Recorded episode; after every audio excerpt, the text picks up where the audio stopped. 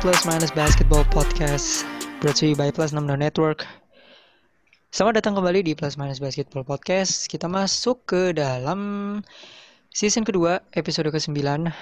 Dua episode terakhir di season kedua ini. Ini bulan November ya. Oktober sih sebenarnya, Oh, akhir Oktober. Oktober. Jadi jadi kita akan upload di akhir-akhir Oktober. Jadi untuk mengakhiri bulan Oktober ini kita memberikan episode ke-9. Ini memang off season sih, tapi apalah artinya off season tanpa membahas tentang hal-hal yang sudah terjadi gitu kan. Jadi kembali lagi with me your host Raffi Rainer here in your house di rumah kalian masing-masing. Stay with the same lineup as ever. Ada Rizky Ramadan aka Kipai and the third man of year, my man LeBron Jibril masih Hmm. bersama mereka berdua dengan formasi yang sama di season kedua ini. Ya, kita sudah mencapai off season ya teman-teman. Jadi jangan lupa untuk didengarkan episode ke-8 uh, especially for Laker Nation dan teman-temannya. Karena di episode ini kita tidak akan membahas tentang tim mana pun ya, kita membahas tentang players. But before that, as always, Pai silakan untuk kembali membawakan spesialisasi Anda. Ya. What's up with world? Untuk berita pertama, gue datang dari mulainya NBA 2020 atau eh, tahun ajaran 2020 dan 2021. Yo. Oh siap tahun ajaran. Siap. Mana jarang siap siap. NBA Siap, Siap. menargetkan akan kembali pada tanggal 22 Desember dengan jumlah 72 pertandingan yang akan berakhir sebelum pre- eh, Olimpiade musim panas 2021 dengan menggunakan sistem yang sama yaitu play-in pada playoff ya masih sama lah kecuali eh, regular seasonnya. Yang em, yang normal eh, biasanya kan NBA itu eh, 82 pertandingan. Itu kayaknya nggak kurang bisa karena ya kita ber- eh, agak tabrakan dengan 2021 yang banyak acara banyak kegiatan banyak kegiatan di, aca- eh, di 2021 kecuali eh, NBA sendiri bisa menjadwalkan libur lebih sedikit atau membiarkan playoff lebih lambat dari biasanya sih. Itu sih. Tapi em, NBA lebih memilih untuk eh, men- mengecilkan em, regular season menjadi 72 pertandingan. NBA bersiap memulai regular season sebelum fans diizinkan untuk hadir di semua arena. Jadi em, kemungkinan akan ada em, permainan akan dimulai di bubble lagi sih. Menurut kalian berdua gimana? NBA eh, dengan bubble lagi season 2 dari di, NBA Bubble season 2 ya. di- Menurut lu gimana Bril? Menurut lu gimana? gimana Bril? Gimana ya? Gue ngerasa kasihan sama fans saya sih maksudnya. eh berapa bulan ini kita berapa bulan NBA udah tanding tanpa penonton udah Di- tanpa reality reality re- apa tanpa penonton asli apa tanpa penonton beneran gitu ya? Iya. bukan virtual yang kayak kemarin di bubble ya maksudnya? Dari mulai kejadian Rudy Gobert nyentuh mic sampai sekarang penonton gak datang nonton langsung. Terus harus diundur lagi satu season. Gue ngerasa kasihannya sih maksudnya eh gue gue bersyukur gitu halangan gue ke oh, halangan gue untuk nonton NBA itu cuma satu tiket pesawatnya doang yang tiket pesawatnya doang yang mahal Siap. banget kan. Mantap. sedangkan mereka yang di sana mungkin ada yang rumahnya deket jalan kaki lima menit ke arena nyampe Iya. dan harapan mereka ketika sis ketika season 2020 berakhir season 2021 mulai mereka bisa nonton lagi langsung di lapangan tapi ternyata belum boleh nonton lagi harus di bubble dulu gue ngerasa kasihan aja gitu maksudnya ya mereka pasti fans yang setia lah meskipun ada beberapa yang delusional ada beberapa yang gitu ada beberapa yang kerjaannya ngefakin pemain ngelempar Oh, siap. botol beling Sangat disayangkan ya. nggak disayangkan kalau nggak nggak nggak ada drama kayak Melis at the Palace-nya Ron Artest gitu Oh ya. jangan dong, jangan dong, jangan dong. Gue nontonnya gue nontonnya seru loh ternyata Melis at the Palace itu itu itu menunjukkan kalau bas kalau basket itu salah satu olahraga yang fansnya itu banyak orang gilaannya gitu. Dan itu gue akan merasa kehilangan aura karena gue juga nggak gue bakal ngerasain ya gimana rasanya gue main basket tanpa penonton dan itu gak enak banget bener. Siap. Kurang ya. kalau misalkan bahkan gue ngasain main tapi yang nonton tapi pendukung tim gue dikit gitu sedangkan pendukung tim lawan tuh banyak sampai menuin satu arena. Oh iya berarti Orlando Magic tuh bakalan diuntungin banget dong ya. Iya makanya mungkin mungkin seluruh masyarakat Florida berarti Miami Miami sama Orlando mungkin mereka akan home game selama 72 pertandingan. Anjing. Siap. Ya ya pokoknya selamat lah untuk kita sama Magic. Masih bisa home team. Iya. selamat. Dari gue ambil lemes anjing. Nggak, lemes, ambil lemes, lemes lemes kenapa bro iya karena karena Susah. gue gue ya nggak bi ya nggak nggak nggak ada maksudnya nanti di apa video-video pertandingan NBA yang di YouTube nggak ada suara-suara basic penonton. Jadi gue ikut ikut ngerasa aja gitu. Hype-nya kurang ya Iya, hype-nya kurang kayak, ah. kayak kayak kayak kiss cam gitu udah gak ada lagi kan. iya kan. bukan Iya betul. bukan. Itu yang gue tunggu. Bukan. Itu yang gue tunggu. Minimal cheerleader lah. Minimal Ya, nggak ada yang- nggak ada yang lempar botol beling tuh kayak Buset betul beli. kejadian pertandingan siapa tuh lempar botol beling Molot molotov NBA sekalian. apa? Molotov NBA sekalian. apa limbat? NBA anjing kenapa botol beling lu nggak tahu ya belum nonton kayak ada tuh jadinya Coba nanti gue research lagi. Eh, Rainer mungkin ada tanggapan? Gue mungkin nanggepin ke jumlah eh, ke berubahnya ini sih berubahnya apa jadwal ya. System. Iya. Oh, perubahan Gue sih lebih setuju kalau iya gue setuju kalau sebenarnya dimulainya tuh Desember karena kan lebih cepat dan katanya sih kalau nggak Desember tuh Januari pemain-pemain sih pengennya Januari ya biar Iya. liburan dulu gitu maksudnya kan sayang gitu masa iya iya libur efektif sebulan kan sayang Ya, libur iya. sebulan libur semester doang Iya, Gila. iya. libur semester sekolah SMA Gue udah nyiapin jokes itu sih. Tapi lu udah lu pakai Iya. Ya, gue memang gue memang lebih menggunakan jokes itu. Cuman gue sih gue sebenarnya enaknya NBA itu mulainya di Christmas Day sih sebenarnya. Jadi settle Ah, iya. Christmas Day, opening night-nya itu big match, langsung mungkin Lakers lawan Heat lagi atau gimana-gimana. Jadi sebenarnya enakan gitu sih, cuman pemain-pemain tuh lebih setujunya dimulai Januari. Gue bingung kalau dimulai Januari tuh nanti All Star Game-nya kan bisa jadi awal Maret dan lain-lain. Jadi kita harus terbiasa dengan mungkin cuma satu season doang ya. Katanya kan sis- biar merampingkan season ini tuh biar season ke depannya bisa Seasonnya normal benar. lagi. I- iya. Normal Bisa normal lagi. 2021, 2022 itu bisa normal lagi. Mulai dari Oktober, endingnya di Juni. Nah, kebetulan kayak kata Kipai tadi, 2021 nih lagi hektik banget. Karena Olimpiade Sibuk, 2000 2021 tuh, eh Olimpiade kan diundur juga 2021. Ah, Dan biasanya Olimpiade musim panas tuh mulainya Juli sampai Agustus. Sementara kalau NBA NBA diundur mainnya baru bulan Januari, otomatis final baru selesai tuh possibly ya, possibly itu akhir Juli. Akhir Juli. Hmm. Gimana Oke. pemain-pemain yang pemain-pemain yang mau main di cabang basket misalnya. Kan pemain-pemain kalau Olimpiade tuh biasanya seluruh timnas itu ngeluarin tenaga terbaiknya, nggak Iya. pernah ngeluarin tenaga terburuknya lah. Beda sama Piala Dunia tahun lalu ya.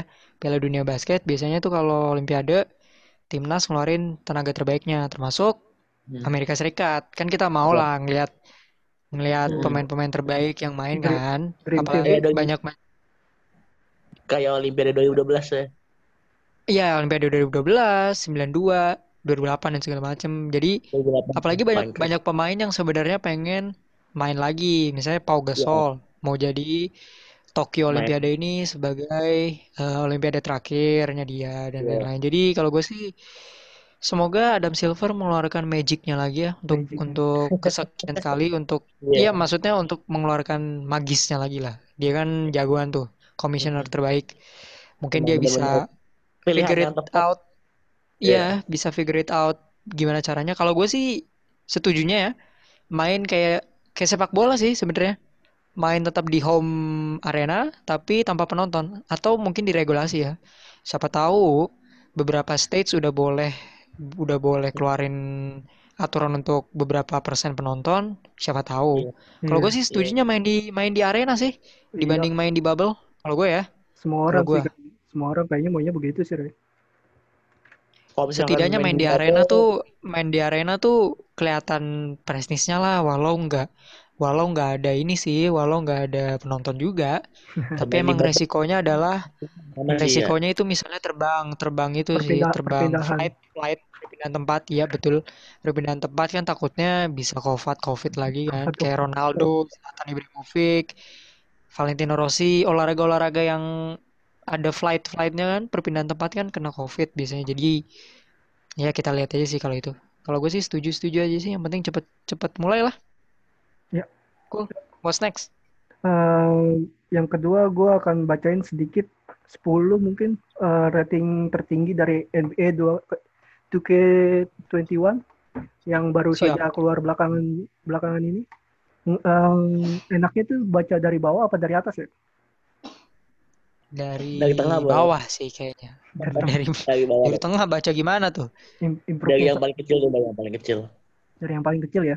Gue dari Ya. ada nama Treyong dengan overall 88, Devin Booker Shit, tinggi 88, Jason Tatum 90, Jimmy Butler 93, Luka Doncic Damn. 94, Kevin Durant Luka. 95, James Harden 96, Giannis Antetokounmpo 97, sorry, um, Anthony Davis dulu 96, baru Giannis Antetokounmpo 97. Dan yang pertama adalah jeng jeng jeng The jeng. King king King LeBron James dengan overall 98. What do you think, Jibril? gue tadi habis main 2K ya dan itu emang Oh, siap. 2K 2K21 tadi gue habis main Langsung udah udah keluar langsung. Hebat Iya. tuh. Hebat tuh. ratingnya sama ratingnya sama sama kayak yang disebutin sama Kipai yang nama-nama pemain yang Kipai sebutin itu ratingnya sama kayak yang yang tadi gue lihat pas gue main Eh, bagus nggak? Keren nggak? Eh, Eh, ra- rasanya gimana mainin 2K21? levelnya update update terus lagi masih last update masih last update update, update terakhir sebelum NBA Finals eh pas NBA Finals itu terakhir itu masih rosternya masih di situ cuma rasanya Anjing banget. agak agak gimana ya Lu pasti aneh pak, aja gitu kayak lu pasti pakai Lakers. Jason Tatum 90 kayak kayak cepet banget gitu NBA tiba-tiba udah pemain mudanya udah pada dapat rating gede-gede pemain tuanya udah dapat rating kecil-kecil kayak padahal Ah. dulu pemain yang tua itu masih jago-jago sekarang pemain tua kayak mulai turun turun turun turun turun kayak ya ya time time goes so fast gitu kayak cepet banget waktu berjalan gitu Eh, kalau gue boleh nanya ke lu nih, eh, siapa yang paling mengejutkan o- eh, overall ratingnya di 2K21? Menurut lu, Bro? paling bikin dari yang tadi Gipes sebutin itu Siapa yang eh, kira-kira eh, siapa ya Luka Doncic mungkin 94? Atau Kevin Durant? standar sih Kevin mungkin yang Durant? gue kagetin tuh mungkin yang gue kagetin Kevin Durant di bawah Giannis mungkin ya karena secara kan rating itu kan Hmm. dari skill pemain ya Iya. secara overall sebenarnya Yep. Kevin Durant sama Giannis itu nggak jauh beda mungkin Kevin Durant sedikit lebih tinggi sedikit lebih tinggi dari agility sama kelincahan badan karena kan Giannis kan meskipun cepat tapi kan kurang lincah ya karena dia masih agak berat buat Iya, gerakin iya. otot yang gede otot yang segede ya gitulah gue kaget aja tuh pas dengar itu Kevin Durant 96 Giannis 97 gitu. Mungkin karena Giannis dua kali MVP sedangkan Kevin Durant cuma satu. Dan tahun ini Giannis emang hype. Emang hype guys. Selain Itu Kevin Durant juga nggak nggak main sih Bro eh, musim ini. Eh, tapi Giannis juga lebih Iya. gede lebih gede otot sih daripada otak ini. oh iya benar. Ya ya ya sebenarnya sih Kevin Durant otaknya lebih daripada Giannis ya Iya. karena Eh, Kevin Durant dengan secara keseluruhan IQ-nya lebih gede dibanding Giannis Oh jelas. Uh, Redor, gimana Penda- pendapat lu Redor? Lu Kalau gue sih, even though gue hit nation ya, gue sedikit terkejut dengan overall ratingnya Jimmy Butler sebenarnya. Sebenarnya gue nggak tahu kenapa NBA 2K bisa measure ini karena walaupun eh, ini yang ini yang unik ya, walaupun Jimmy Butler punya overall rating 90 berapa? 3, 92, siapa? 93 ya. Jimmy Butler tuh kalau nggak Iya, salah tadi iya. 93 ya lu Swin. 93. Dia mid range-nya tuh mid range ininya, mid range ini shootingnya di Hmm. NBA 2K21 itu cuma 66. Kalah sama Kyle O'Quinn. Oh, 66 seorang Jimmy Butler. Gue bingung. Nah, kenapa menurut gue sedikit kaget karena jujur Jimmy Butler memang di regular musimnya kan kurang. so-so lah, kurang lah. Mungkin defensively dia bagus. Iya. Mungkin nggak tahu ya.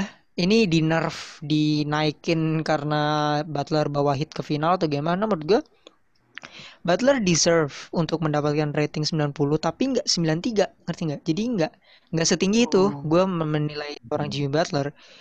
Luka oke 94 tapi dia belum Belum berada di level itu. 92 fair.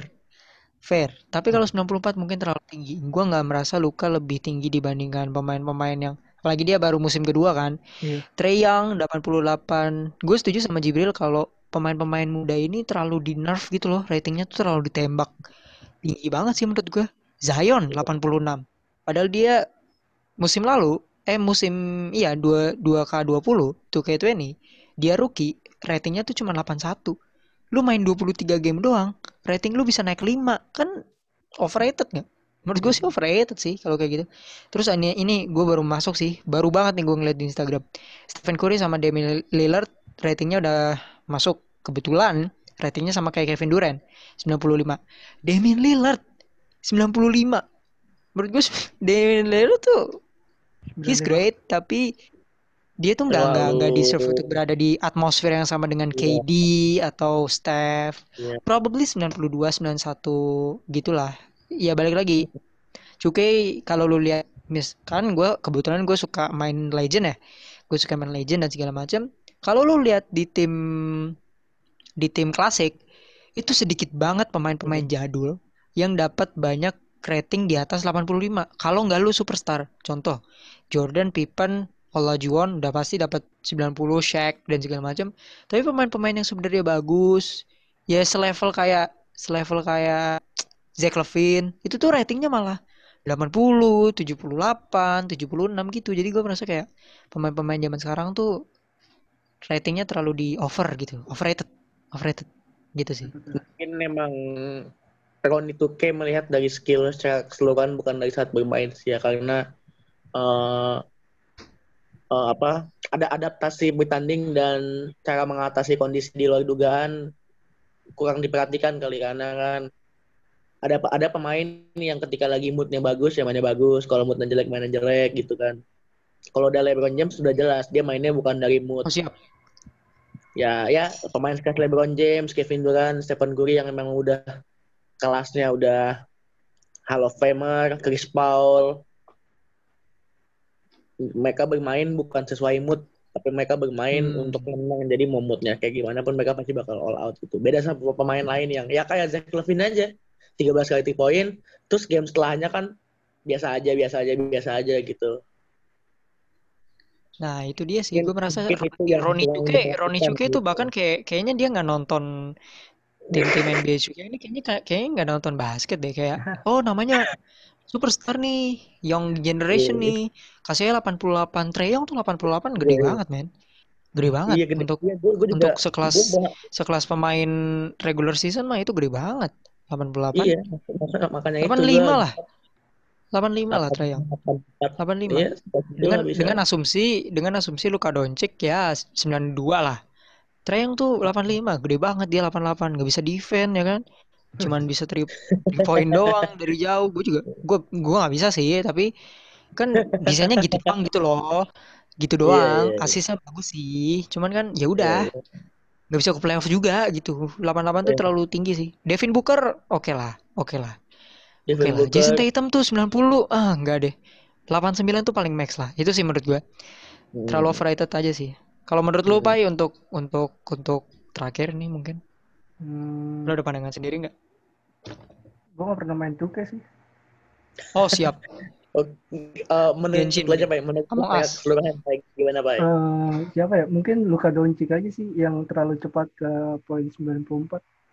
Gue Iya, iya. gue Iya, ya, iya, iya. gue setuju sih kalau dia uh, agak diturunin sedikit aja. Dia emang levelnya udah di 9 tapi 94 itu kayak terlalu tinggi aja gitu. Kayak lu Hmm. lu bikin es teh manis, lu tambahin gula kebanyakan lu nggak enak, tapi diturunin dikit juga ya begitu. Kayak ada kayak ada yang kurang Serba gitu salah, ya. benar. Iya, Benar benar benar. Serba salah. gitu. Iya iya. Oke, iya. oke. Benar, benar. Kind of love that analogy. Bagus. Bagus sekali. Aku suka perumpamaan-perumpamaan Kipai. Oke, what's next, Pai? Eh, cukup itu aja sih dari gua dua news yang Iya iya. iya. Oke. untuk Good news, good episode ini. news. Ya. Yes. Oke, let's go to the topics. Kebetulan, ini entah saya sengaja atau tidak ya, newsnya itu tentang top 10 rating dan segala macam. Tadi di Iya. awal gue udah ngomong, kita bakal ngomongin players. Kalau tadi kita ngomongin rating, yang penilaiannya tuh masih subjektif, hmm, objektif sih. Cuman kan orang orang-orang dari Cukai kan nggak nonton basket ya. Mungkin dari kita yang sedikit nonton basket dan memulai podcast NBA dan basketball, Episode Hmm. ini gue dedikasikan untuk membuat list top 10 player of the season NBA musim ini menurut kita. Jadi sebelum kita rekaman gue udah memberikan eh, arahan, anjing arahan kepada Jibril dan Kipai untuk membuat top 10 list. Gue juga top 10 list menurut kita masing-masing. Tapi Iya. kita tidak akan menum tidak bah, tidak ki- kita tidak akan menyebutkan top 10 list kita masing-masing. Di sisi lain, justru kita akan menggabungkan fusion top 10 kita menjadi top 10 versi plus minus gitu teman-teman. Jadi eh gua sudah banyak sih sebenarnya yang cocok jadi kandidat eh, top 10 player of the season ya. Gua ada sekitar 20 pemain. Ini gue sebutin aja nggak apa-apa panjang. Jadi di wilayah barat itu ada LeBron James dari Los Angeles Lakers, Em, ada Anthony Davis dari tim yang sama, Kawhi Leonard, Los Angeles Clippers, Nikola Jokic, Denver Nuggets, Jamal Murray, Denver Nuggets. Buat kalian yang nanya, "Oh, tapi ada satu pemain Clippers nggak? Dia nggak masuk. Russell Westbrook, Houston Rockets, James Harden, Houston. Rockets, Chris Paul, Oklahoma City Thunder, Rudy Gobert, Utah Jazz, Donovan Mitchell, Utah Jazz, Luka Doncic, Dallas Maverick, Damian Lillard dari Portland Trail Blazers. Jadi sekitar ada ya setengah pemain West. Jadi ada 1, 2, 3, 4, 5, 6, 7, 12. 12 pemain dari wilayah barat. Dan dari wilayah timur ada 8 pemain. The MVP himself, Giannis Antetokounmpo dari Bucks, Lowry dan Siakam dari Raptors, Tatum dari Celtics, Butler dan Adebayo dari Heat, Embiid dan Simmons dari Sixers. Jadi, di sini ada 20 pemain. Eh sebenarnya gue mau pakai episode ini dengan sistem NBA draft. Nggak tahu sih ini kalian yang denger apakah mirip NBA draft atau tidak. So, dari 20 pemain itu kita akan memilih 10 pemain yang terbaik aja, tapi eh berurutan. Jadi posisi draftnya sudah gue tentukan. Yang milih pertama, which is nomor 10, ini tuh milihnya kebalikan dari NBA draft ya, di reverse. Jadi kalau NBA draft itu milihnya 1 2 3 4 5 6 7 8 seterusnya. Kalau di sini kita milihnya dari 10 9 8 7 6 5 4 3 2 1. Close the door. Pilih ya bisa. shout out shout out Deddy Corbuzier. Milih nomor 10 adalah gue, milih nomor 9 adalah Jibril, 8 adalah Kipai, milih nomor 7 gue, nomor 6 Kipai, milih nomor 5 Jibril, 4 Kipai, 3 gue lagi, kedua Jibril dan satunya akan kita akumulasikan bersama-sama.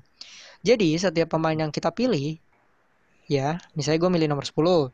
Jibril harus memilih pemain yang lebih baik. Lebih baiknya tuh dilihat dari mana?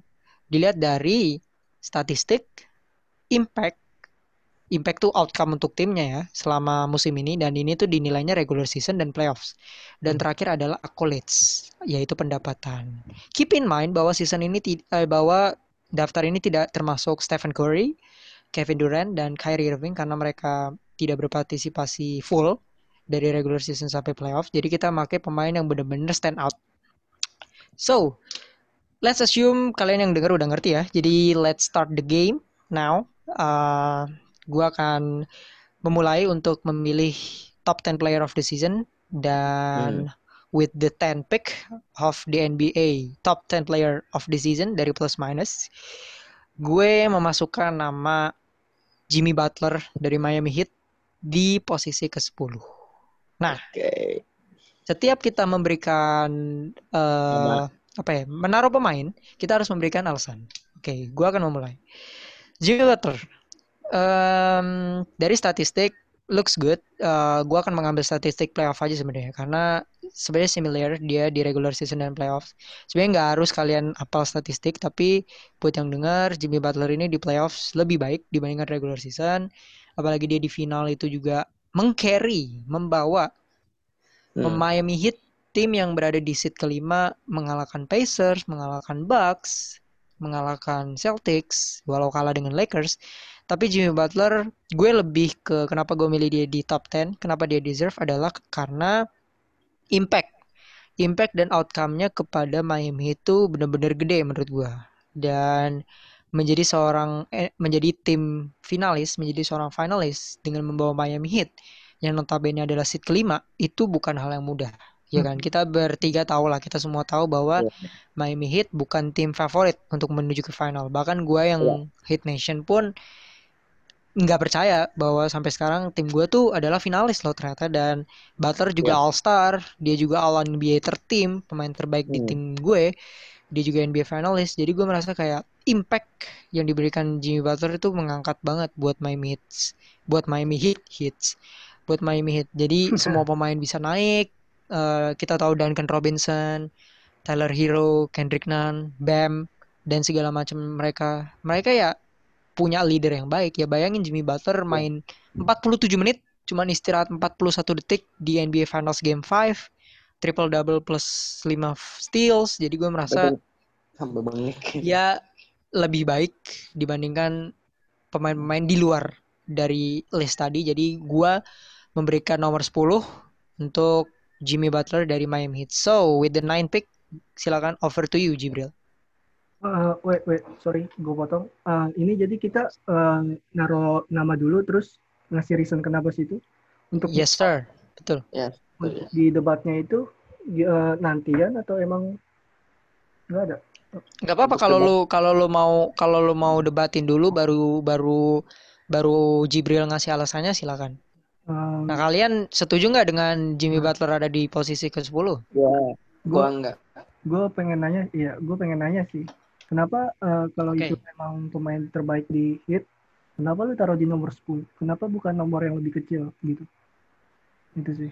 Um, karena gue merasa even though uh, ini adalah tim favorit gue, Jimmy Butler juga adalah mm -hmm. pemain terbaik di Miami Heat, dia ke final, tapi ada satu yang dia like adalah kayak udah pasti kita juga harus ngeliat regular season kan. Oh, even iya. though, even though dia bagus, tapi dia tidak sebagus pemain-pemain yang mungkin nanti kalian sebutkan. Dan gue yakin pemain yang kalian sebutkan mungkin lebih bagus daripada Jimmy Butler. Gue bisa mungkin ya gue bisa naruh Butler lebih tinggi lagi tapi gue yakin kalian tidak akan menaruh Jimmy Butler di posisi yang lebih tinggi dibandingkan 10 karena gue yakin lu punya pemain-pemain yang personally lebih baik dibandingkan Jimmy Butler atau mungkin ya setara lah tapi gue mengamankan Jimmy di posisi ke-10 supaya karena gue yakin nanti di list ke depannya mungkin kalian tidak akan memasang Jimmy Butler. Jadi gue akan mensecure Butler di posisi ke-10 karena gue masih bisa menamai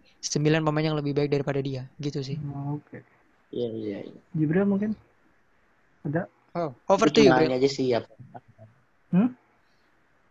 gue cuma mau gue juga punya punya pertanyaan buat Ray uh, apa menurut lu impactnya Jimmy Butler untuk tim itu emang pantas nomor 10 ya karena banyak karena pemain-pemain karena bisa jadi pemain-pemain yang akan kita sebutkan nanti 9 sampai 1 itu bisa jadi bisa jadi 8 pemain yang di atas Jimmy Butler dari nomor 9 sampai nomor 2 itu sebenarnya lebih rendah daripada Jimmy Butler. Itu pertanyaan gue kan bisa aja begitu. Well yes yes I have to agree banyak yang sebenarnya ya gue gue sih ngelihat dari dua. Regular mus regular season sama playoff. Tapi gue merasa ya balik lagi gue gue gue pribadi sih gue nggak yakin aja sih kalian akan memasukkan Jimmy setelah ini. Karena banyak pemain yang sebenarnya lebih stand out stati statistically sama accolades ya. Kan kita ngukurnya dari tiga itu. Dan impact impact dari Jimmy Butler pun walau kita semua bisa setuju dia menggendong hit, dia pun di playoffs ya nggak nggak nggak sewow itu. Kalau kalian lihat sebelum final ya udah dia memang membantu mensweep Pacers, ngalahin Bucks, jagain Antetokounmpo dan segala macam. Salah satu pemain jika bukan pemain defensif terbaik di East ya. Walau Giannis dapat DPO ya, tapi menurut gue Jimmy Butler deserve untuk berada di top 10 tapi menurut gue untuk lebih kayak yang tadi gue bilang deh ratingnya hmm. 93 tapi menurut gue dia belum dia bukan 93 tapi dia 90 sama. Dia itu top 10 tapi menurut gue dia tidak lebih. Gue masih bisa lah. Kalau gue pribadi ya gue bisa bisa namain 9 pemain lebih baik daripada dia dan gue bisa ngasih alasannya. Jadi gue kebetulan ya I give Jimmy Butler 10 karena hmm. ada pemain yang impactnya sama kayak Jimmy Butler tapi dia main di conference yang lebih susah.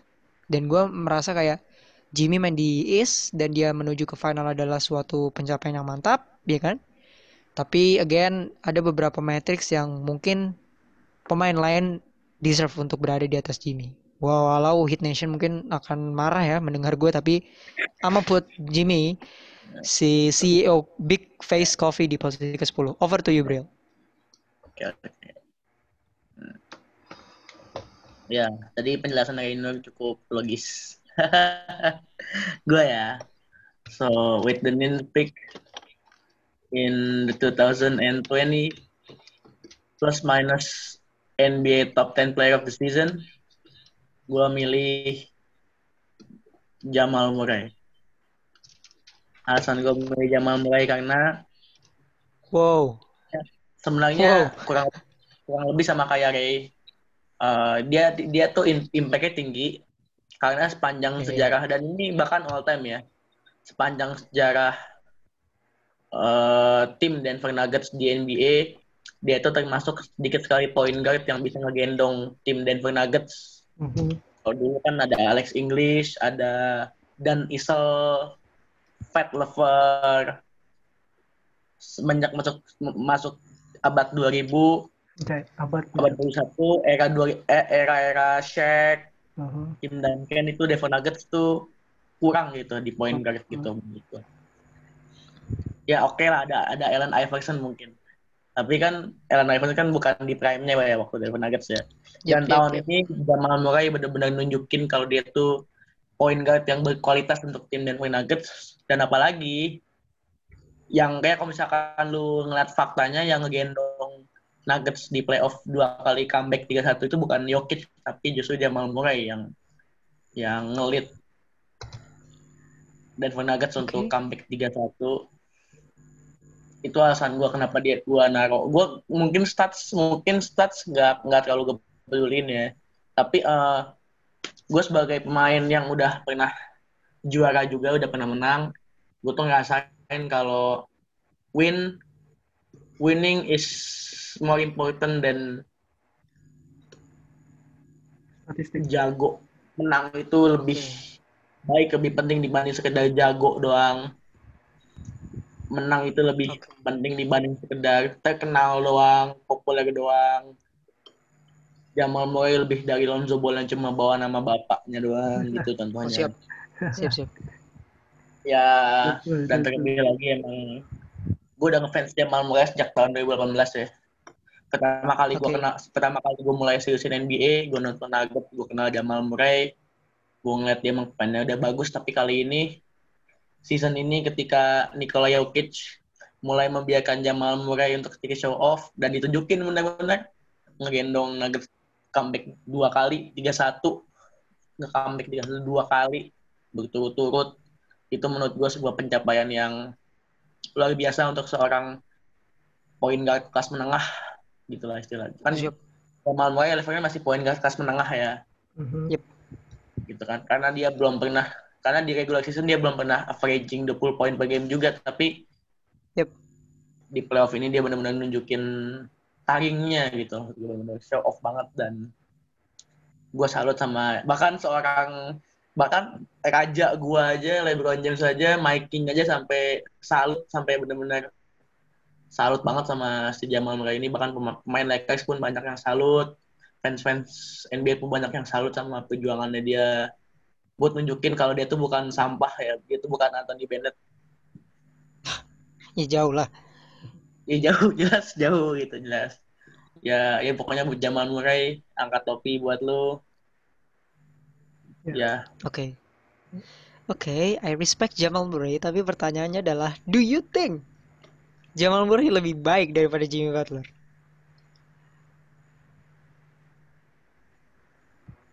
pertanyaannya susah banget ya. Ah, Kan Kita- lu menempatkan Jamal Murray di posisi 9. Otomatis secara di atas kertas lu mengatakan ya, atas ya emang Murray adalah lebih baik daripada Butler. Do you think? Do you think? ya, ya. Menurut gua uh, Murray bahkan bukan pemain terbaiknya Nuggets dan lu menempatkan Murray di atas pemain terbaik Heat yang notabene adalah finalist. Jadi lu Iya. why do you pick Jamal Murray over Jimmy Butler? Menurut gue ini list yang absurd tapi mungkin lu bisa ngasih. Kalau Jamal karena kalau Jamal Murray main di tim East dan per- performanya sama, cuma bedanya Jamal Murray bermain di East, Jamal Murray bisa nge- ngelain hit dan ngebawa tim dia masuk finals. Mungkin bedanya itu. Karena kalau dibalik Jimmy Butler ngebawa timnya masuk final. Kalau misalkan Jimmy Butler main di West, mungkin dia nggak akan bisa sampai ke final. Jawabannya itu deh. Cocok. Setuju buat gue sama Oke, Jibril. Itu jawabannya. Oke. Karena Oke. Jimmy Butler, Jimmy Butler bisa masuk final karena dia main di East. Dan kita tahu ya, si MVP di POA itu emang sampah, beneran. Gue gue tuh udah tahu banget dari 2019 dia tuh bakal jadi sampah. Belum kebukti aja. Dan sekarang kebukti kan MVP di POY tapi sampah. Lu ngerti kan maksud gue? Oke. Tadi tadi Oke. yang tadi gue ngomongin soal winning is more winning is more important than just being a good player Menang itu jauh lebih jauh lebih penting dibanding dari sekedar jago dari sekedar bagus doang gitu. Dan kalau Jamal kalau misalkan lu lihat di, di atas kertas juga Jamal Murray sama Jimmy Butler perform, performanya hampir sama. Yep. hampir mirip. Kalau Jimmy Butler ditaruh di West dan Jamal Murray ditaruh di East. Jamal Murray maju ke final Jimmy Butler enggak. Bedanya itu itu jawabannya Shit, that's, that's hard to say karena gue merasa kalau lu taruh Jimmy Butler di Denver Nuggets dan lu taruh Jamal Murray di Miami Heat, justru menurut gue Jimmy Butler akan menghadapi Lakers dan Jamal Murray bakal kalah sama Milwaukee Bucks. Menurut gue gitu. Karena faktanya tahun 2018 Jimmy Butler Minnesota Timberwolves ngalahin Jamal Murray Denver Nuggets. Jadi gue merasa ya ini ini gue tetap setuju ya dengan pendapat lu tapi eh tadi gue pengen ngomong apa ya? Tapi eh, Jamal Murray kayak gini karena dia main di Denver Nuggets. Coba dia cabut deh ke tim lain. Gue merasa he's not even top 50 players of the season. Menurut gue gitu sih, but I have to agree. Dia main di conference yang sulit. sebenarnya bukan tukar tim sih Ray tapi Jimmy Butler main di US Jamal Murray main di East bukan tukar tim sih menurut maksud gua karena Tapi emang secara secara hypothetically lu bakal naruh East tuh di tim yang mana kan? Kita Iya apa ya? sih. Kita kan nggak tahu kan. East tuh Hmm, bisa jadi iya dia tadi. main di Nets ya kan, bisa jadi dia main di Raptors. Jadi kalau gua sih gue tuker aja gitu role-nya. Jamal Murray main iya. di, di sama- juga sih main di Heat, Jimmy Butler main di Nuggets. Kalau gue pribadi, gue nggak merasa Jamal Murray pas second round sih. Kalau gue, iya sih padahal Eh, ya ada juga juga ada poin gue juga. juga bingung tadi pas lu naro pas makanya tadi gue juga bingung pas lu naro Jimmy Butler di 10 gue bingung main main yang lebih jago dari Jimmy Butler menurut gue cuma AD sama LeBron James season, ini. Kenapa? Karena dua orang itu mas karena mereka bertiga masuk final dan di antara mereka bertiga Jimmy Butler itu paling kecil AD tengah LeBron James paling tinggi. Jadi makanya gue bingung lu naro karena gue Oke. ya seperti, seperti yang tadi seperti, seperti yang tadi gue bilang lah si MVP di PO itu sampah kalah 4-1 kemudian finals MVP tahun lalu juga comeback 3-1 lawan Jamal Murray dua-duanya sampah dan gue nggak akan pernah naruh sampah yang jago tapi nggak bisa menang di dalam list gue Siap. nggak akan pernah gue gua nggak respect sama pemain yang cuma jago tapi nggak bisa bawa tim menang Siap, siap. Respect, akan respect. Respect. ya ka- karena karena Oke. kerja keras tim yang menang sama kerja keras kerja keras pemain yang bawa tim menang sama kerja keras pemain yang averaging 40 poin per game. Lebih tinggi kerja keras pemain yang ngegendong tim untuk, untuk menang. Oke. seorang pemain averaging 40 poin per game kalahnya bisa lebih banyak dibanding pemain yang ngegendong tim menang. Meskipun pemain itu meskipun pemain yang ngegendong tim menang mungkin cuma 20 poin per game mungkin di bawah tapi dia benar-benar ngegendong ngasih impact ya contohnya Goran Dragic lah lo tau kan Goran Dragic dia leadershipnya tinggi banget gitu ya meskipun dia main cuma bentar poinnya juga nggak banyak tapi impactnya tinggi dibanding pemain yang poin poinnya banyak statsnya gede tapi nggak masuk nggak masuk playoff kayak siapa tadi yang kita sebutin tuh pas NBA rating tuh yang 88 sih itulah 8 Trae Young. 8 Trae Young. Devin Booker. iya Trey Trey Trey Old Trey Young Oke, oke. ya. Oke. ya makanya gue gue bingung sih pas lu naruh Jimmy Butler gue bingung gue mau naruh siapa. Ya dia jago dia tuh jago. Dan Iya. ma- bawa timnya masuk ke final nunjukin kemampuan leadershipnya nunjukin kemampuannya sebagai pemain menggendong. Gue mau naruh pemain lain bingung mau naruh siapa. Gak mungkin gue naruh dua sampah itu Kayak- kalau misalkan gue naruh pemain lain bisa kayak- jadi kontroversial.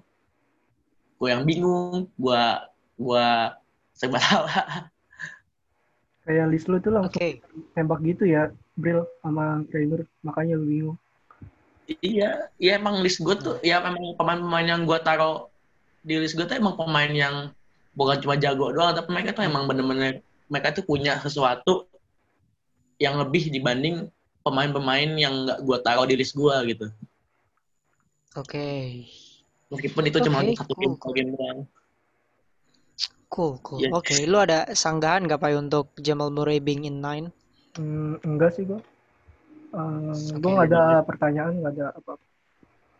Eh, Oke, cukup- over to you. Mungkin mung- mungkin Ray mungkin Ray merasa merasa mungkin Ray bertanya karena mungkin gue mungkin sebenarnya lu setuju ya Ray Jamal Murray 9 tapi yang gak lu setujui kenapa Jamal Murray lebih tinggi daripada Jimmy Butler mungkin gitu ya? Sebenarnya gue tidak gue tidak menaruh di di pre draft gue gue nggak menaruh Jamal Murray di top 10 even karena Iya, menurut iya. gue menaruh Jamal Murray itu adalah recency bias sih. Itu tuh lebih recency bias tuh kayak gini lu apa yang terjadi akhir-akhir ini lu ikutin. Jadi Jamal Murray di regular season kalau gue ngasih tahu ke lu Bril di awal musim lalu ya Bril Jamal Murray adalah top 10 player of the season menurut gue. Lu pasti bakal gue bilang gue gila. Pasti sebelum musim mulai. Karena Jamal Murray gila di playoffs mungkin lu mengconsider menaruh Jamal Murray di posisi 9 karena ya dengan alasan yang lu kasih kan which is menurut gua sebenarnya make sense sebenarnya make sense. Tapi kalau gua pribadi itu lebih ke recency bias. Walau gua gua setuju kok dengan dengan pendapat lu. Oke you got it. Tapi kan again kita mendukung kebebasan eh, berpendapat. Jadi kalau gua sih gue tidak setuju Iya. dengan Jamal ke 9 tapi gue setuju dengan dengan dengan pendapat lu. Walau menurut gue ini recency bias ini bias yang Hmm. sangat yang sangat terjadi karena karena ini ya karena event akhir-akhir ini which is playoffs. Jadi it's okay to put Jimmy eh Jamal Murray. Tapi again kalau gue pribadi sih disagree banget dengan Bisa Murray ya. ditaruh di 9 dengan di atas Jimmy Butler. Tapi we go to the eighth pick ya. Gue sebenarnya jarang Eh, banget bias. kenapa kenapa? Gue sebenarnya jarang banget bias cuma karena ada dua sampah dan gue nggak mau naruh nama mereka jadi gue naruh Jamal Murray siap. aja yang bagus. Oh siap siap siap. Oke over to you Pak Uh, nomor 8 gue bakal naruh Damian Lillard. Karena di Oh. regular regular Oh. season yes.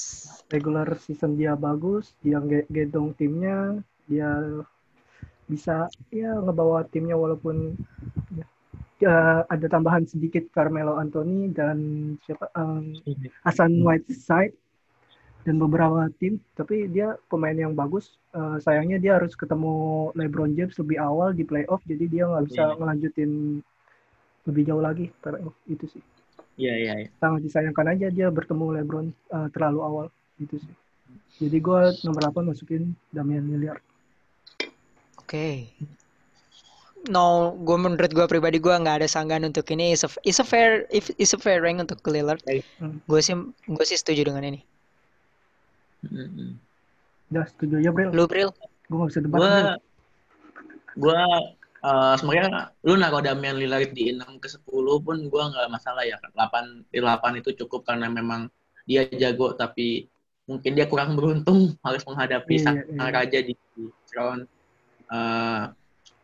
gue cuma gue cuma nanya nanya satu doang pak. Eh, apakah menurut lu perjuangan dia di bubble sampai ha sampai harus menang berkali-kali dan bahkan harus berusahain menang lawan Grizzlies sehingga bisa masuk di playoff itu sia-sia sampai lu cuma naruh di cuma Hmm. naruh dia itu di nomor 8 Enggak lah. jadi dia, dia berjuang dari awal scrimmage nih sampai lanjutin regular season sampai play in turnamen semuanya itu hanya untuk kalah 4-1 di playoff first round lawan Matrix gitu apa menurut lo itu semua sebuah kesia-siaan sampai lu tuh cuma naruh dia di 8 gitu Ya karena itu sih.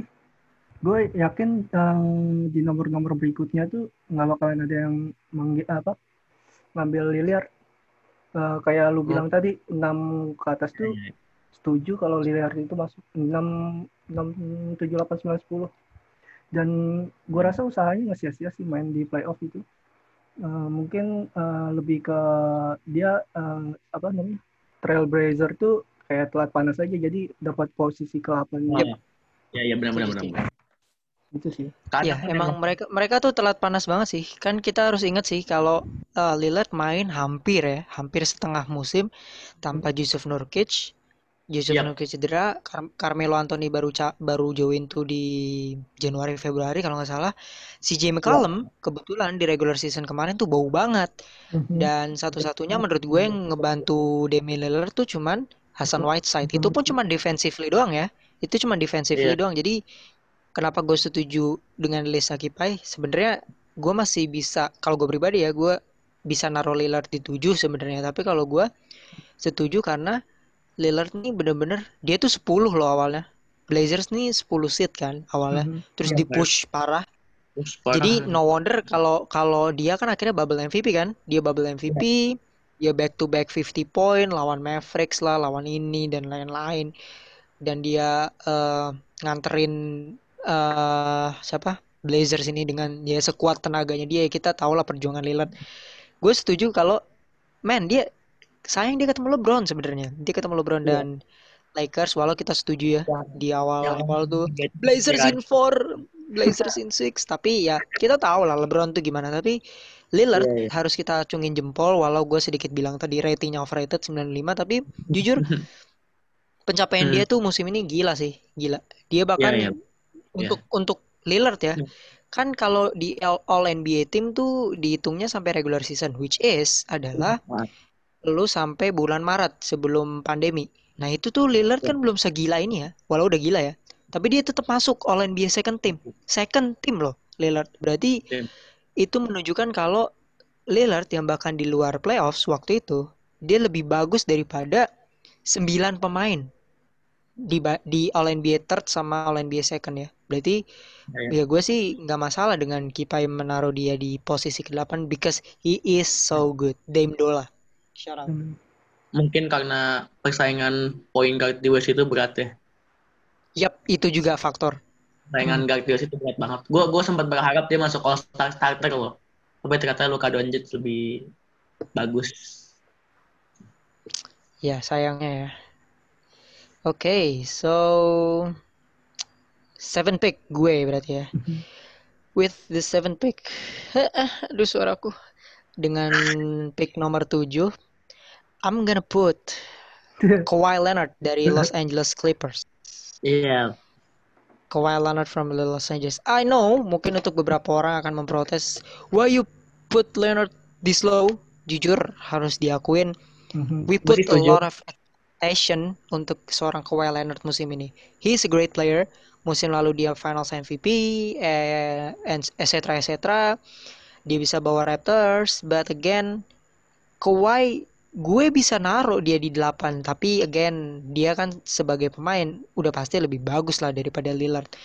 Dan dia pun juga menurut gue kalau nggak ada Kawhi, lu lu taruh Kawhi di luar deh. Clippers, mark my words, bakal kalah sama Mavericks di ronde pertama pasti. Iya. Dan itu Iya. yakin banget. Kawhi Leonard tuh udah 30, 30, 35 dan segala macam lawan Mavericks dia dia menaruh Clippers di bahunya dia lah dengan Pandemic P yang tidak gue masukkan di sini ya listnya karena dia sejelek itu. Satu-satunya asterisk menurut gue untuk Leonard adalah dia di comeback udah. Dia di comeback 3-1 kalau dia nggak di comeback dan dia lawan Lakers mungkin gue bisa naruh doi top 5 lah. Dia tuh asterisnya dia asteris tuh pengecualian ya. Pengecualian kenapa gue nggak naruh dia di top 5 adalah dia di comeback ya. Dia nggak bisa show up di game 7 nggak bisa show up tuh ibaratnya Hmm. lu udah 30 30 30 tapi di game 7 lu nggak nggak perform gitu di di saat yang menentukan Iya, iya. itu adalah Iya. game yang game yang penting ya kan kita tahu lah Leonard tuh lawan Sixers yang kalian tahu lah shot terakhirnya di game 7 kita butuh Leonard yang itu Hmm. lawan Nuggets tapi Leonard nggak memberikan Leonard yang itu dia malah memberikan Leonard yang biasa aja yang nggak Leonard yang nggak kita tahu jadi gue merasa he is disappointing musim ini tapi dia tetap deserve 7 tapi menurut orang-orang gue yakin Kawhi Leonard tuh bukan bukan top 7 he is a top 5 players of the season. Tapi again ya kita tidak bisa mungkirin lah pencapaian dia. Dia seat kedua nganterin Clippers di saat Paul George juga bau di regular season. Paul George juga baru muncul bulan apa setelah All Star Game. Emang bau. Iya, iya. Januari sebelum Patrick Beverly dan teman-teman perform Louis Williams juga biasa aja Montrezl Harrell Iya. juga good tapi ya Debut Clippers mengecewakan mengecewakan ya. Tapi Kawhi menurut gue satu-satunya yang bisa dilihat positif untuk Clippers musim ini dia All Star starter. Don't forget he is All Star MVP All. NBA second team All NBA defense. Jadi menurut gue Clippers seharusnya bersyukur punya Kawhi Leonard sampai sekarang. Kalau menurut gue sih gitu men gue setuju sih sama siapa Raynor Eh, mungkin gimana ya eh, agak sa gue sendiri pun bakalan masukin angka besar buat Kawhi Leonard karena ya eh, pencapaian dia tuh eh, di 2020 nggak kayak di 2019 Eh, Iya betul betul apa ya? Iya, iya, Finals iya. MVP kan Finals MVP ke Iya, final iya. juga jadi tapi iya, itu sih tapi- yang tapi eh, gimana ya kayak eh, top 10 tanpa Kawhi Leonard tuh kayak aneh aja gitu kita nggak mungkin benar Betul. benar kita harus Hmm. masukin tapi kita eh, agak bingung masukin di nomor berapa itu sih permasalahan gua mungkin Iya. Mhm. udah sih Karena di sisi lain dia itu kita tahu lah Kawhi Leonard is a superstar level, Mhm. tapi untuk musim ini he is not that superstar level, tapi kita nggak mungkin untuk keluarin dia di top 10 kan. Jadi iya gue masukin dia di top 7 walau dia sebenarnya bisa 6 atau 5. Statsnya pun bagus loh musim ini. 27 ini regular season ya. 27 points 7 rebounds 5 assists 1,8 steals. Wajar dia masuk all defensive second team. Di playoff juga dia lebih gila. Wajar playoff Kawhi kita tahu lebih gila. 28 points per game 9 rebound 5 setengah assist 2,3 steals. Berarti kan meningkat ya semua statsnya. Jadi menurut gua Kawhi is not bad tapi dia dia cuman berada di tem di tim yang mungkin belum Iya. support dia untuk musim ini sih kalau gue sih gitu. What do you think? Dia Bro? dia itu berada di waktu yang tepat di di waktu yang tepat di tempat yang salah. anjay Oke. Dan kalau tadi Rainer bilang dia superstar, eh, gua akan ngulang kembali statement gua. Pemain-pemain yang mendek yang sudah yang levelnya udah Hall of Fame, Stephen Curry, Kevin Durant, LeBron James, Chris Paul. Pemain seperti mereka satu-satunya yang bisa menghalangi mereka berperform untuk tidak berperform baik adalah tidak bermain. Jadi mau mereka cedera, mau mereka moodnya lagi jelek, mau mereka ada insiden pribadi yang berkaitan dengan keluarga mereka, mau mereka punya masalah pribadi yang pelik, mereka akan tetap memberikan performa yang tinggi, performa yang wow, yang luar biasa. Karena yang bisa menghalangi mereka untuk tidak memberikan performa yang baik, itu adalah ketika mereka tidak bermain. Jadi ketika mereka bermain, mereka pasti performanya wow, luar biasa. Selalu ngasih surprise buat kita, karena mereka memang Hall of Fame level player. Stephen Curry, Kevin Durant, Chris Paul, LeBron James, Giannis, Anthony Davis, kalau zaman dulu ada Kobe, Shaq, Tim Duncan.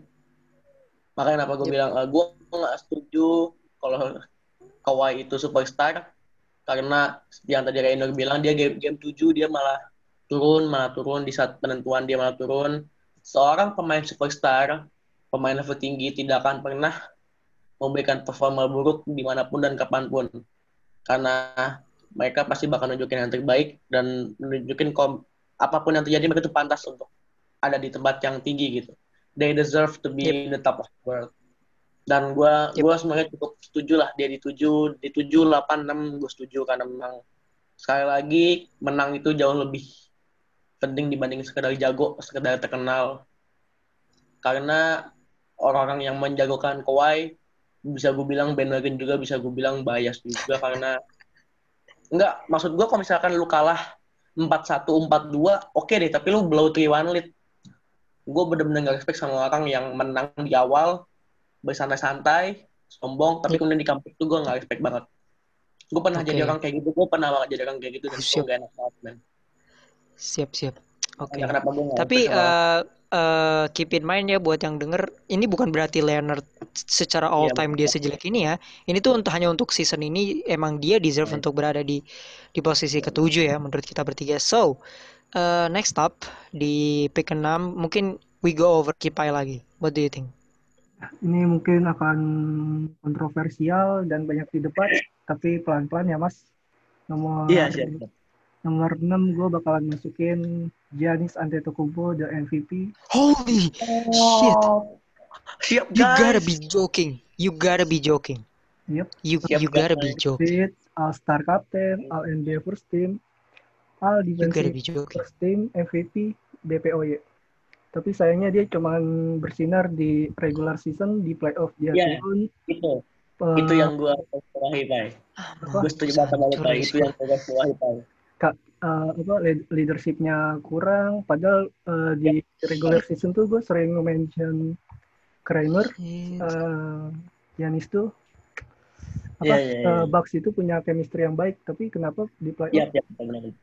hancur banget. Bahkan sampai sorry bukannya nggak nggak respect eh, bisa kalah dari hit kenapa gitu? Lu punya tim eh, Iya, iya. bisa dibilang saat itu tim terbaik di East yang sangat ya gue agungkan untuk maju ke final itu sih. Jadi gue eh, menurut gue cukup adil nomor 6 gue taruh Giannis Antetokounmpo. No way. karena joking. bahkan Pai bahkan Milwaukee Bucks yang menang satu game melawan Heat aja itu nggak ada Giannis loh ketika Giannis main mereka kalah. Ketika Giannis gak main Oh, mereka oh, menang. Oh, iya. dia, dia cedera ya?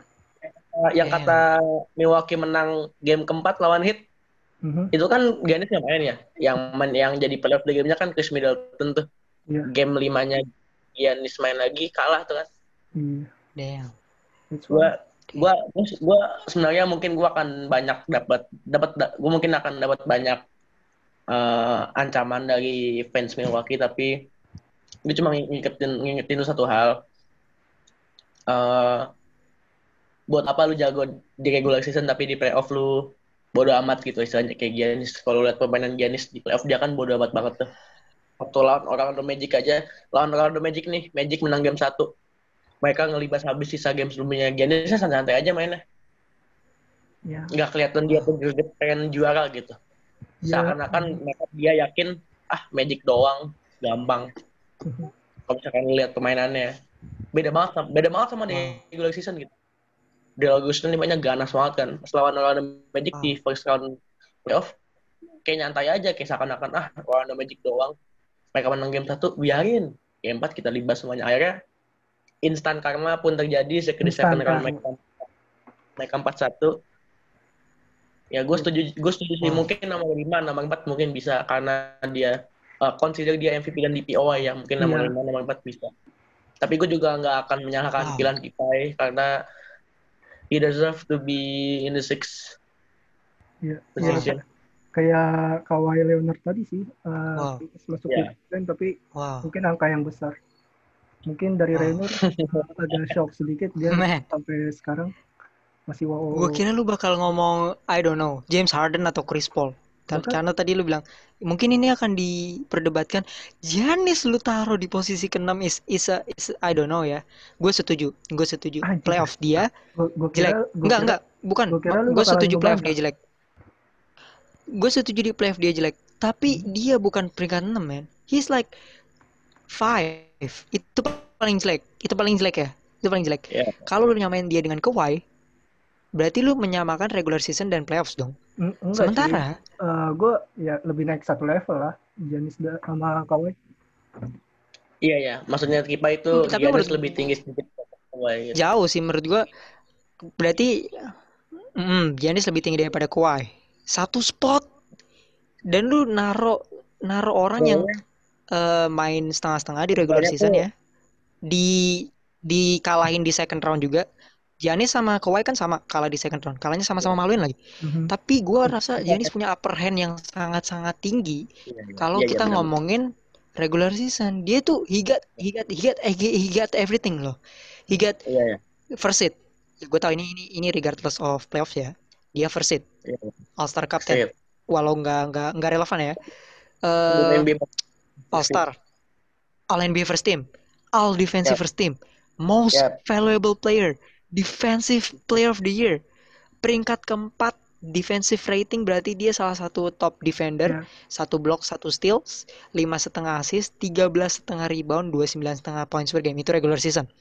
Tapi gue paling kalau gue pribadi ya, gue paling paling max naro Giannis tuh paling low, paling low tuh keempat. Karena regardless regardless dari segala apa yang dia kenain di playoff musim ini, menurut gue is not fair untuk menempatkan regardless apa yang karena gini Giannis main di Bucks Bucks tuh bukan tim yang isinya kalau Kawhi ya kalau Kawhi tadi Iya. isinya ada Lou Lou Will Montrezl Harrell Yes, uh, he got Paul George in in in the in the in the in the end of the season Mhm. compact gitu loh. Sementara Giannis oke dulu Bucks juga seat satu eh, Giannis juga MVP tapi gue merasa pemainnya jauh lebih apa ya sama sama nggak ada lebih baiknya mungkin secara playstyle lebih baik ya dan lain-lain. Mungkin kebetulan mereka lagi apes di playoffs. Jadi kalau gue sih gue super duper walau gue tidak setuju Giannis DPOY sampai hari ini tapi Sam- sama. I usually I I usually disagree kalau lu naro Giannis Antetokounmpo di posisi keenam. Ini Instagram kita bakal diserang habis-habisan tapi again ini adalah pilihan yang udah abs- absolut ya. Kita nggak bu- nggak nggak bisa ngeganti sesuai pick. ya ya Jadi Giannis Giannis di posisi keenam. Sebenarnya ini kayak I don't know man. yang know. mereka buat Oh enggak, sorry sorry Bril. Bril, sorry sorry. Berarti menurut lu selain LeBron James dan Anthony Davis ada pemain yang lebih bagus daripada Giannis Antetokounmpo? Hmm, Tiga pemain yang lebih bagus daripada Giannis Antetokounmpo. ah, untuk musim Damn. ini untuk musim ini sih iya ya ya eh, mungkin lu agak sedikit Gimana lupa, ya? eh, Ya. dengan dengan ya kita tahu Giannis eh, musim ini dapat banyak titel dapat ber- banyak Iya, apa, iya, banyak apa namanya banyak gelar individu, ya gelar individu. prestasi gelar tapi ya Hmm. hasilnya banyak Ini- ya. ini draft pick kita nggak tahu eh, kayak eh, draft pick kemarin Luka Doncic aja yang seorang MVP aja dia nggak first pick aja gitu sih Iya benar benar benar. Iya iya, iya. gua gua setuju. Emang Damn. apa ya? Maksudnya gini loh kayak eh lu apa kesala eh, sebenarnya Giannis sama Kawhi itu sama. Mereka itu terlalu menganggap remeh sesuatu yang mereka pernah hadapi dan kita ketika mereka menghadapi itu sebelumnya itu gampang ketika mereka menghadapi lagi namun di sebuah kondisi yang berbeda mereka menganggap remeh.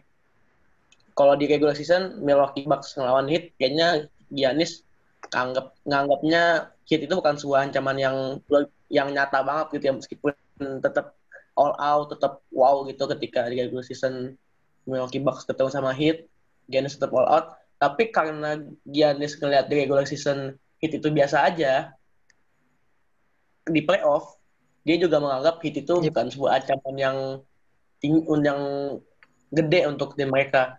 Ta- tapi dia nggak sadar kondisinya beda. Itu playoff bukan lagi regular season bukan scrimmage bukan bubble continue regular season tapi itu playoff. Win or go home itu di situ. Yep, yep. Giannis bisa di situ. Sama kayak Kawhi Leonard juga. Bahkan Kawhi Leonard kesannya lebih fatal loh blow three one lead. Mhm. gitu makanya Oke, makanya gue gue juga sebenarnya So- setuju sih. Mungkin mungkin Giannis di empat empat tiga lah mungkin tiga. Tapi emang Oke. karena dia meremehkan lawan dan ketika dia main justru dia malah turun nggak ngasih performa terbaik. Yang kayak yang selalu gue bilang pemain level tinggi pemain yang sudah menyentuh level puncaknya ba- basket saat apa kondisi ketika mereka tidak memberikan permainan terbaik adalah ketika mereka tidak bermain di lapangan. Itu doang itu sih. Gue gue bukannya ngebantah. Gue gue nggak ngebantah eh, pembantah pertanyaan lu kayak ya gue nggak ngebantah kata-kata yep. lu ya cuma Sure, sure, Ini- sure. eh, eh, apa ya gue cuma pengen ngasih tahu aja buat pendengar kita kalau basket itu bukan sesuatu yang bisa lu anggap remeh gitu aja gitu ketika lu menghadapi satu lawan yang biasa gampang tapi ketika lu menghadapi untuk kedua kalinya dalam kondisi yang berbeda lu, lu, lu menganggap mereka sama itu that's a big mistake Oke, Ya. oke. Suara gue terwakilkan sama Jibril. Mantap. Oke. Sekarang gini, sekarang gini, sekarang gini. Gue punya pick nomor tiga nih. Lu mau trade nggak sama gue, Pak?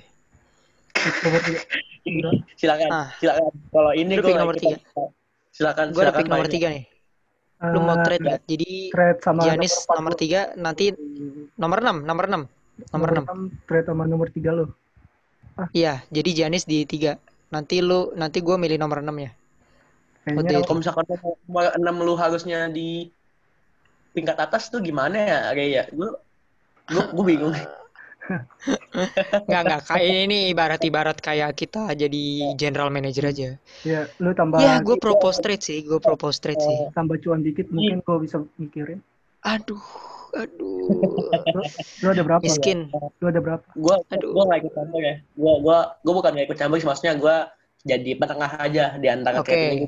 Ini ini anggap anggap ya, anggap anggap. Gua punya pick nomor tiga plus em, Chris Paul Uang mau uang tunai lima ribu uang tunai lima puluh ribu rupiah Anjing. Plus Chris Paul deh. Jadi Chris Paul lu taruh di nomor tujuh kayak enam lima kayak. Oh, jelas tidak. Alah, ya udahlah oke lah. Chris Paul- Giannis satu itu kumpo nomor enam. itu. jelas Oke, tidak Giannis nomor 6, oke. Oke, oke, oke.